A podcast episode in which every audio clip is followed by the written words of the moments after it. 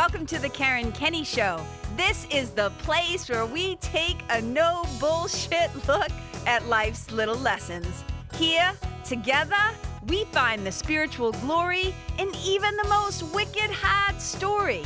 This is a journey from fear back to love and how we can find our greatest strength and happiness in some of the most unlikely places. I believe that if you're willing to change your mind, you can totally change your life. So, are you ready to rewrite your story and choose to live free? Let's do this.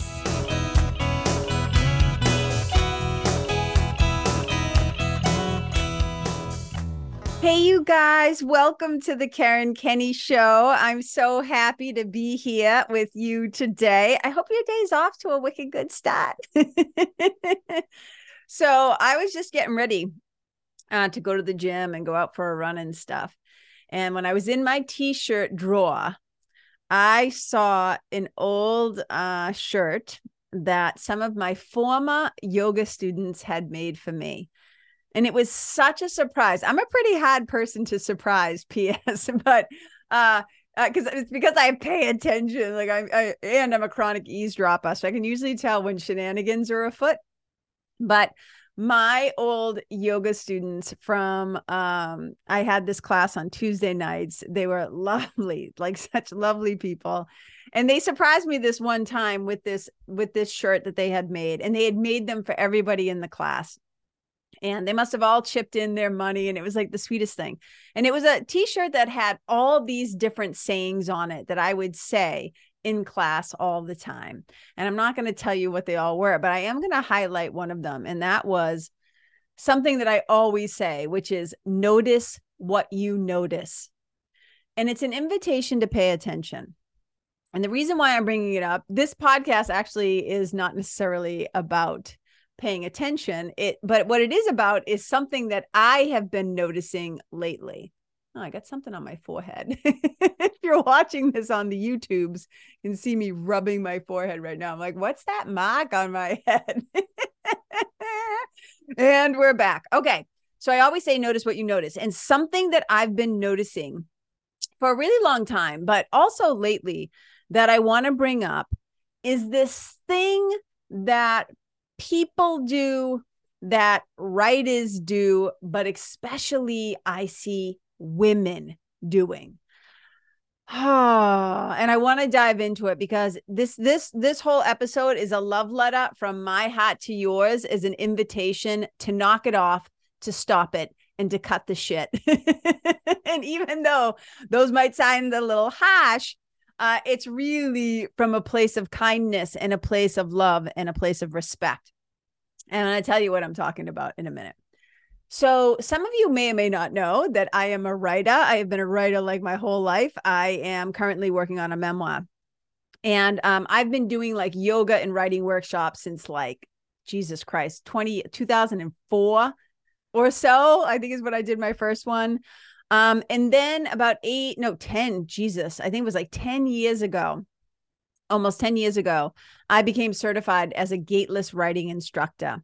And I can tell you more about that another time, except there's one of the things that I want to, that goes along with this story of why I'm talking about this today. Because you guys know, I always like to give a little backstory about the story and about the podcast episode and why I'm talking about this.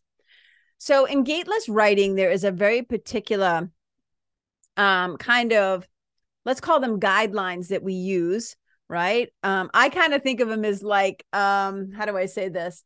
And it's not a guideline for the writing itself. The writing is you write what you write, but it's how we engage with the writing, how we interact with the writing, how we read, how we listen, how we give feedback and stuff like that. That's where it really becomes important. And I kind of think the guidelines is kind of keeping people from going off the rails, right? The bump is, you know, I talk about this a lot when there's there's guardrails on a highway, but also in bowling, when they put those little bumper rails up for the little kids so that their balls don't go flying off into other people's lanes, causing havoc. So guidelines can be, you know, wicked helpful. Remember, these aren't rules, but they will be enforced if you're in one. I'm just letting you know, if you're in one of my, gateless workshops or any of my writing workshops, there will be enforcement of these rules. Now, one of the things that I have seen again and again, I see it a lot with writers, with creatives, with people like that, with entrepreneurs, whenever somebody is about to be vulnerable and share something that they created. So I'm going to look at it from this little point of view, and then I'm going to go into specifically women. Okay.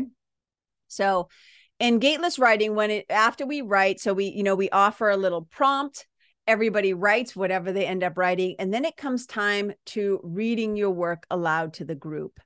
And there's a lot of things that are put in place for psychological safety, for how we share, how we listen, how we give feedback. So everybody's on the same page. So no knuckleheads can be like barging in with their shit, right?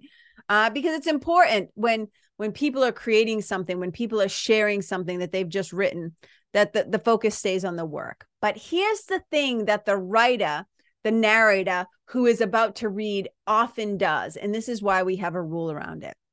If you've ever created anything, whether it's a drawing or a painting or a performance you're about to do or words you're about to share or a product or a program, blah, blah, we often hear people when they go to, read or offer this thing, they do this thing where they start to over-explain or they start to disclaim. They do these disclaimers and they do all these weird things like, oh, I just wrote this really fast. So, or, oh, I didn't have a lot of time, or, oh, this needs polishing. Or, they try to do all this explaining to put things in context and to make everything, like be a certain way. And so we often say, right?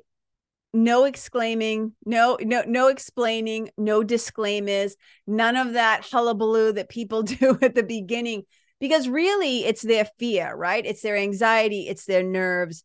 It's this double-edged sword of wanting to be seen, like wanting to share their work, but also being afraid of being seen and what their nervous system is going through.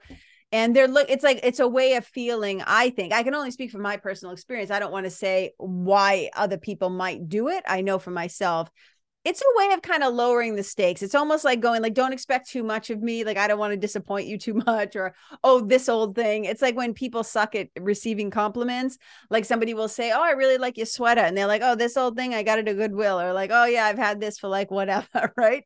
So we have this way of kind of, how do I say this? Disclaiming yourself. We have a way of disclaiming our credibility or trying to over-explain it, or like doing it with our work in like 1,000 different ways.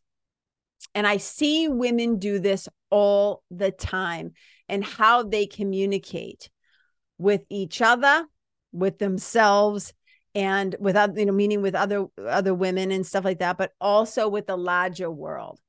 So I'm going to show you what this language kind of sound likes. And I want you to just double amen hands, raise your hand, acknowledge, nod your head, whatever you're going to do, write it down. If you can recognize yourself in any of these particular statements, right?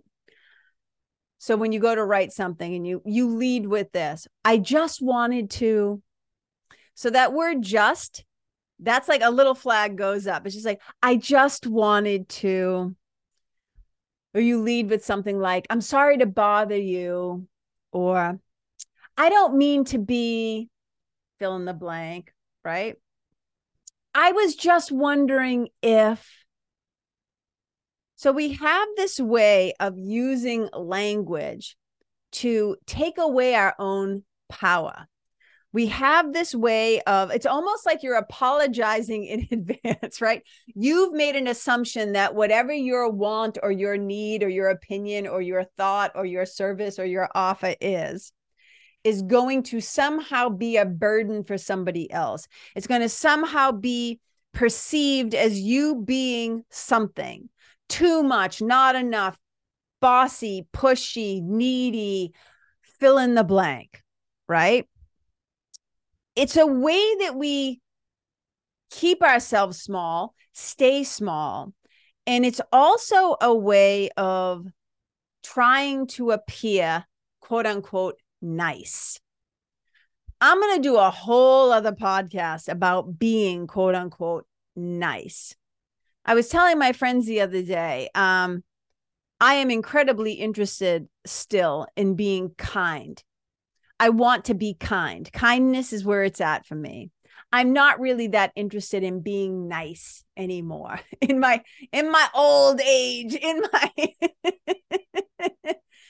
my almost 55, right? Like from 55, I'm just not that interested in being or playing quote unquote nice, because being nice is fucking dangerous and gets people killed. And that, like I said, I'll save all that for another podcast episode. But with this language, I want to invite us all to stop disclaiming and over-explaining and using this kind of language. I just wanted to, sorry to bother you. I was just wondering if, I don't mean to be. It's like we're apologizing for taking up space. We're apologizing for communicating. And I would just like us all to consider testing the waters. And I want to dive into a little bit more. I know why a lot of times we do this. I'm not invalidating why women do that. I think we're conditioned and trained to speak that way, to be that way. A lot of us, right? White women love being quote unquote nice. Again, we'll get into that another time on another episode on being nice. But I'll dive into that more in a little bit of a moment. But I first want to just make the invitation and see if anybody else wants to kind of play along with this challenge of, instead of disclaiming, instead of over-explaining, what if you just said the damn thing? What if you just said what you wanted to say? What if you just asked for what you actually needed? What if you raised your hand in the meeting and said what you thought, said what your point of view is, right? Without doing all this tap dancing to on the front end of it. Do you know what I mean? I think there's something really powerful about letting other people have their own experience of you, and for you not to time travel forward and try to play the movie of what you think is going to happen and how you think they're going to respond. And so much of it is, it's so exhausting, first of all, trying to navigate around using language that is like disclaiming and reducing. Do you know what I mean? That's what it feels like. And I would love for you to just try to write a sentence. I'm not being fresh. I'm being really serious. And I'm bringing this up, and I talk about this because I have so much experience in writing in that way. I am a person who's very particular. I like things a particular way. I'll give you an example, right? So just as being vegan. So a lot of times being a vegan, I'm going to go into a restaurant or a place, like let's say I'm out to eat with people or friends or family, and they all decide to go, you know, they're all carnivores or whatever. And they all decide to go to a particular place. Usually ahead of time, I'll like look at a menu to see if there's even anything on the menu that I'll eat. And I'll often find, like, at least sometimes I'll find like, oh, I can get a baked potato and like a salad, right? Whatever. But there's a lot of times when I go into a place where I do have to make special requests. And I always used to do something like this. I'm sorry to be a pain in the ass, but, or other people at the table who would know that I was going, especially women who knew I was going to ask for things to be done in a particular way, would be like, either roll their eyes, like quote unquote, as a joke though, right? Roll their eyes or apologize for me to the waiter. Oh yeah, she's going to be a fucking handful, or she's going to be a pain in the ass, or she's going to, here we go, placing her quote unquote special order. And I realized at some point is that I'm like, it's not like I'm asking for that much. I'm just asking them to not put like dead animal bacon bits like on the friggin' baked potato, or please just don't bring the sour cream, or hey, could you put the butter or whatever, you know, that would normally come with it, leave it off or on the side so somebody else can use it, like whatever, right?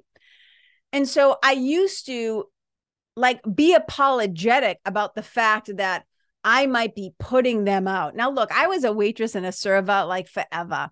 It's not that big of a deal to go in the back and say, hey, da-da-da-da-da, no butter, no sour cream, no bacon bits, no cheese sauce, no whatever, right? It's not that big of a deal. And yet somehow we've been made to feel like we're being extra or too much or too particular or too needy. And I'm like, look, the world can learn to deal with it. I'm not going crazy about it. I'm not being demanding or bitchy or mean or rude or whatever, right? I'm just making a simple request. And I've even gone to the place where now, like, I often will just bring my own food. Like if I'm going somewhere and there's a family cookout, they're not thinking about me. They're not worried about it. I'll bring my own stuff, right? I'll just bring my own food. I will take care of myself. But on the off chance that I do need something from somebody, I'm not apologizing for it anymore. And don't get me wrong, I appreciate it when people go above and beyond and try to be helpful and try to respect that I choose not to harm animals and eat animals and wear animals and use animal products. Like I really appreciate when people acknowledge my choice without, you know, giving me like just a bunch of rundown of bullshit and all the stuff that vegans have to put up with. People often say that we think, and this is, I'm going off on a little tangent right here. It's so interesting because people often will think that, oh, vegans are so holier than thou. We think we're better than everybody else and we're blah, blah, blah. I'm like, no, we're vegan because we don't think we're better than anybody else, including animals. That's one of the reasons why we do it is we respect their right to live and be free from harm. P.S. And I'm back. Okay.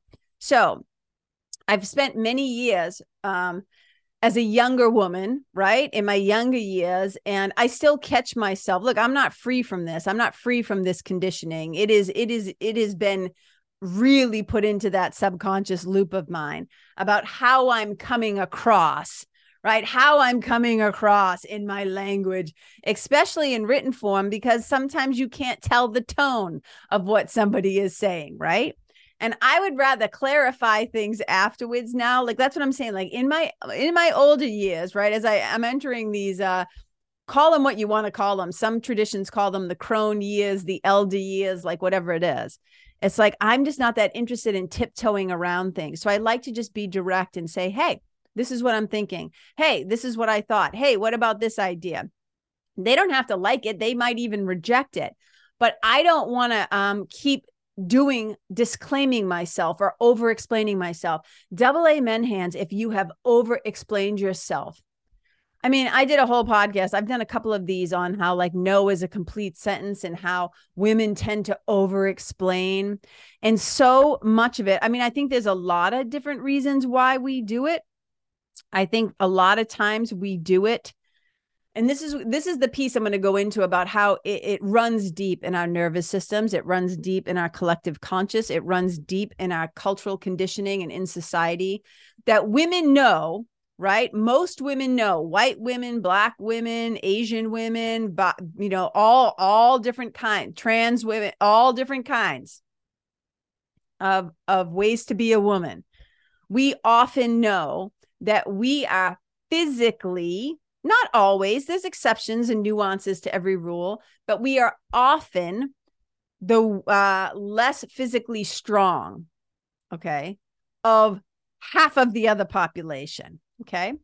So we have been contained. We have been taught to sometimes be demure, to be quote unquote polite, to be nice, because if you ask for things directly, you're being bossy. Where a man might be called just being a man or a white man, right? Where a man is just like speaking like normal, or that's not called like being. It's like, oh, he's assertive. He knows what he wants. He's direct. He just says it like, you know, like it is. When women tend to do that, we're bossy, we're pushy, we're bitchy, we're difficult, we're crazy, right? Like, God forbid you're not quote unquote acting nice. They love to label you as like mean or crazy or bossy or demanding or whatever, right? And it's like, no, I am just simply communicating without all the fucking fluff to make you more comfortable about our positions of power and lack thereof. Like, God forbid, we should just say. And God forbid, in our society, this is why there's so much tension, right? I think between white women and women of color, right? BIPOC. It's because we're not comfortable, right? We're so busy watchdogging ourselves that we go extra hard at other people. I'm just going to say that, right? And with this, we're going to have a whole other podcast about white women in general another time. I am kind of, since I am one, I can talk about this. Oh, but here's the thing I want to get back to. And we're back. I keep going off on these little tangents because I have a lot to say about a lot of things. And I'm just kind of sipping here right now. Okay. So here's the thing. A lot of times women don't like to feel like we're being a pain in the ass, right? And part of it, I think, is because we're trying to stay safe. There's a fear of being abandoned. There's a fear of losing your proximity to power. There's a fear that you're going to be harmed, right? So we like to come across as non-threatening. And why do we do this? Well, one clue is what I just said. We know that we are often, right, the ones who have less physical strength and power. So we are automatically vulnerable given how our standing often is in a very white, patriarchal, man-run world. So a lot of times this demureness, this not wanting to speak up, this not wanting to be direct, not just saying the damn thing, is because in some level, you're trying not to be harmed. In some way, you're trying to stay alive. In some way, you're like, please don't see me as this because I want you to keep me around. Please like me so that you won't, in a very extreme way, kill me. Please like me so that you won't kill me. We live in an incredibly violent world. Take a look around. And so one of the things that we do is we try not to shine too bright. We try not to be too loud. We try not to take up too much real estate. We try to not come across as being too much of whatever, because we don't want the men folk to come for us, right? We don't want other people because we know how brutal other women can be. Never mind men. Holy Jesus, that's a whole conversation for another day. I'm just telling you how I'm feeling it and seeing it and thinking about it, you know? And it's like, so there's this reductionist, that thing that happens. There's this over-explaining. There's this disclaiming. There's all this stuff around the way that we try to be, how we hold ourselves, how we move through the world, how willing we are to be seen and heard, especially in meetings, because a lot of times you might be the only woman in the room. And if it's hard for us as white women, can you imagine what it is like for Black women, Indigenous women, Asian women, anybody who doesn't look like white women? So I'm really hyper aware of this. And I think the only way that things are going to start to change is we as individuals have to be willing to speak up, to raise our hand, to stop disclaiming, to stop discrediting, to stop, doing all the bullshit.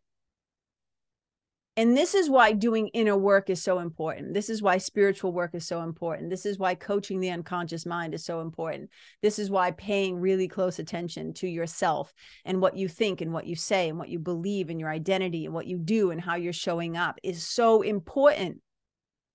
Because if you don't notice, right? If you don't pay attention, if you don't slow down enough to notice your own behaviors, how are you ever going to change them?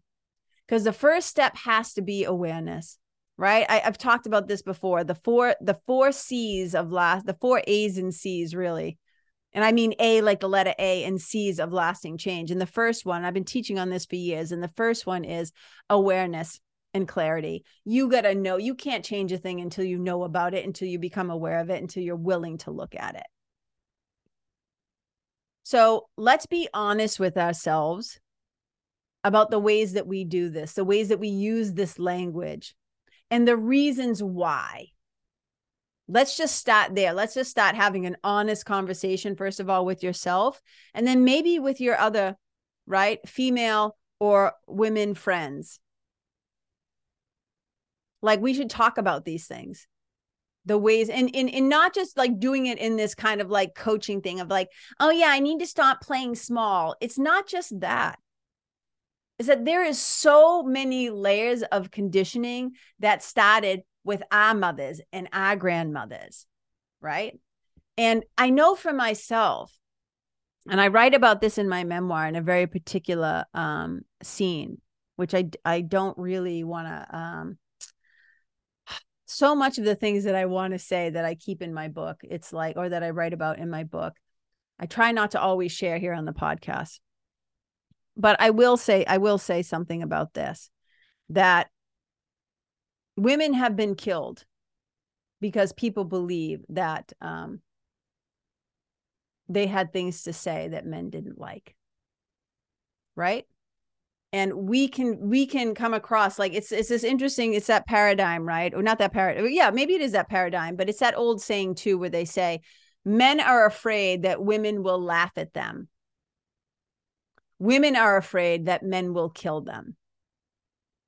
And because we have, I believe, this very deep-seated subconscious and sometimes conscious, we're very aware of it.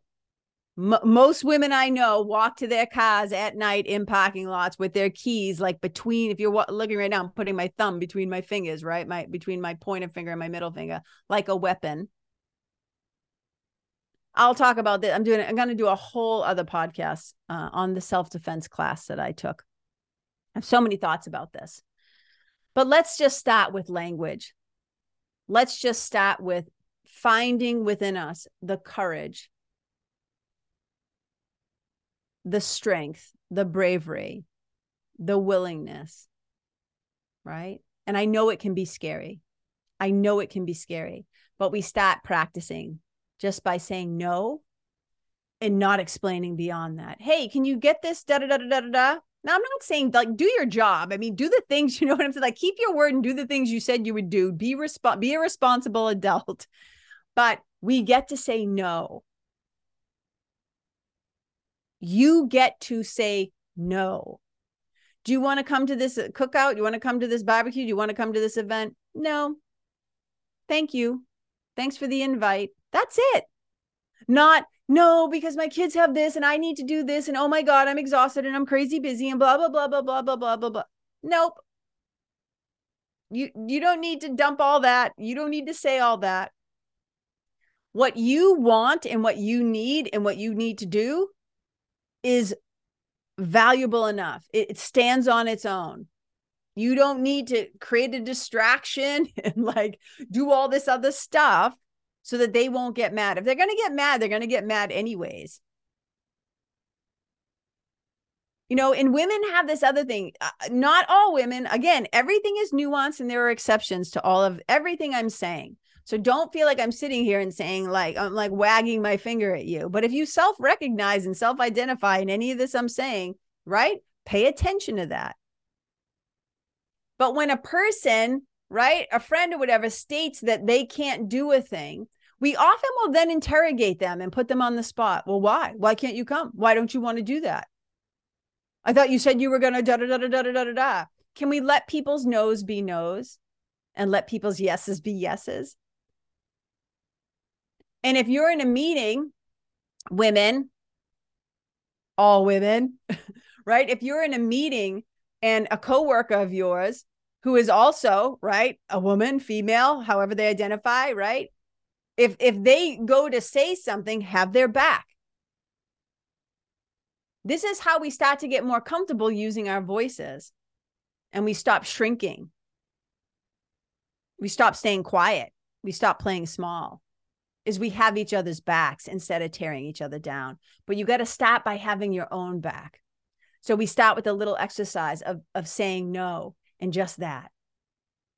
Saying yes when you mean yes. Saying no when you mean no. And don't feel like you need to over-explain yourself. Start with getting comfortable with saying, I'd like this. Can you please leave that on the side? Not, I don't need to be a pain in the ass. I just wanted to circle back. I just wanted to. It's like we're already saying, like, I'm trying not to upset you or disturb you or be a pain. Or no, just ask for what you want. Of course, right? You were taught to have manners. Use your manners. Don't be a dick. Use your manners. But you don't need to worry about making it so fucking comfortable for people all the time. In coming to work with me, and I'm pretty sure this is one of the reasons why people sometimes they'll be like, I want to work with you, but I'm not ready yet. It's almost like they feel like they have to psychologically prepare. And I'm like, look, I'm not a mean person. I'm not mean. Sometimes, though, I am direct, loving, and firm. Because I don't like pussyfooting around things, and I don't like playing, you know, and pretending and performing like emperor's got new clothes when that's not what's happening, right? For me, feeling safe is know I'm around somebody who's going to say it, who's going to love me enough to be kind enough to say the thing to me. And it doesn't mean it's always going to feel quote unquote nice. Use your manners. Don't be a dick. Try to speak compassionately, but let's just cut to the chase and stop all the tap dancing and the jazz hands and the distraction to get other people, especially men, to approve or to like or to not be threatened.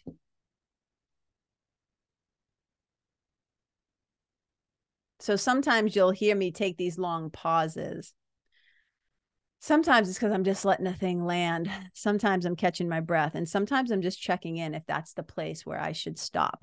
And so when I don't know how to explain it other internally, it'll be all of a sudden like the page goes blank and I know it's like, okay, that's where we're going to end it.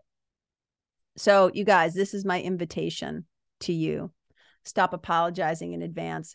Stop making so much over explaining. Stop the disclaimers. Okay. Your point of view is worthy, right? Your creativity, your ideas, the world needs them. Please speak up. Please have your own back. Please have other women's backs. Please let's like start saying what we really mean. Stop agreeing to things you don't agree with. Stop laughing at the jokes that aren't fucking funny. Stop being quiet and silent, right? Again, another podcast. When horrible things are said. Okay, that's it. I get why we do it.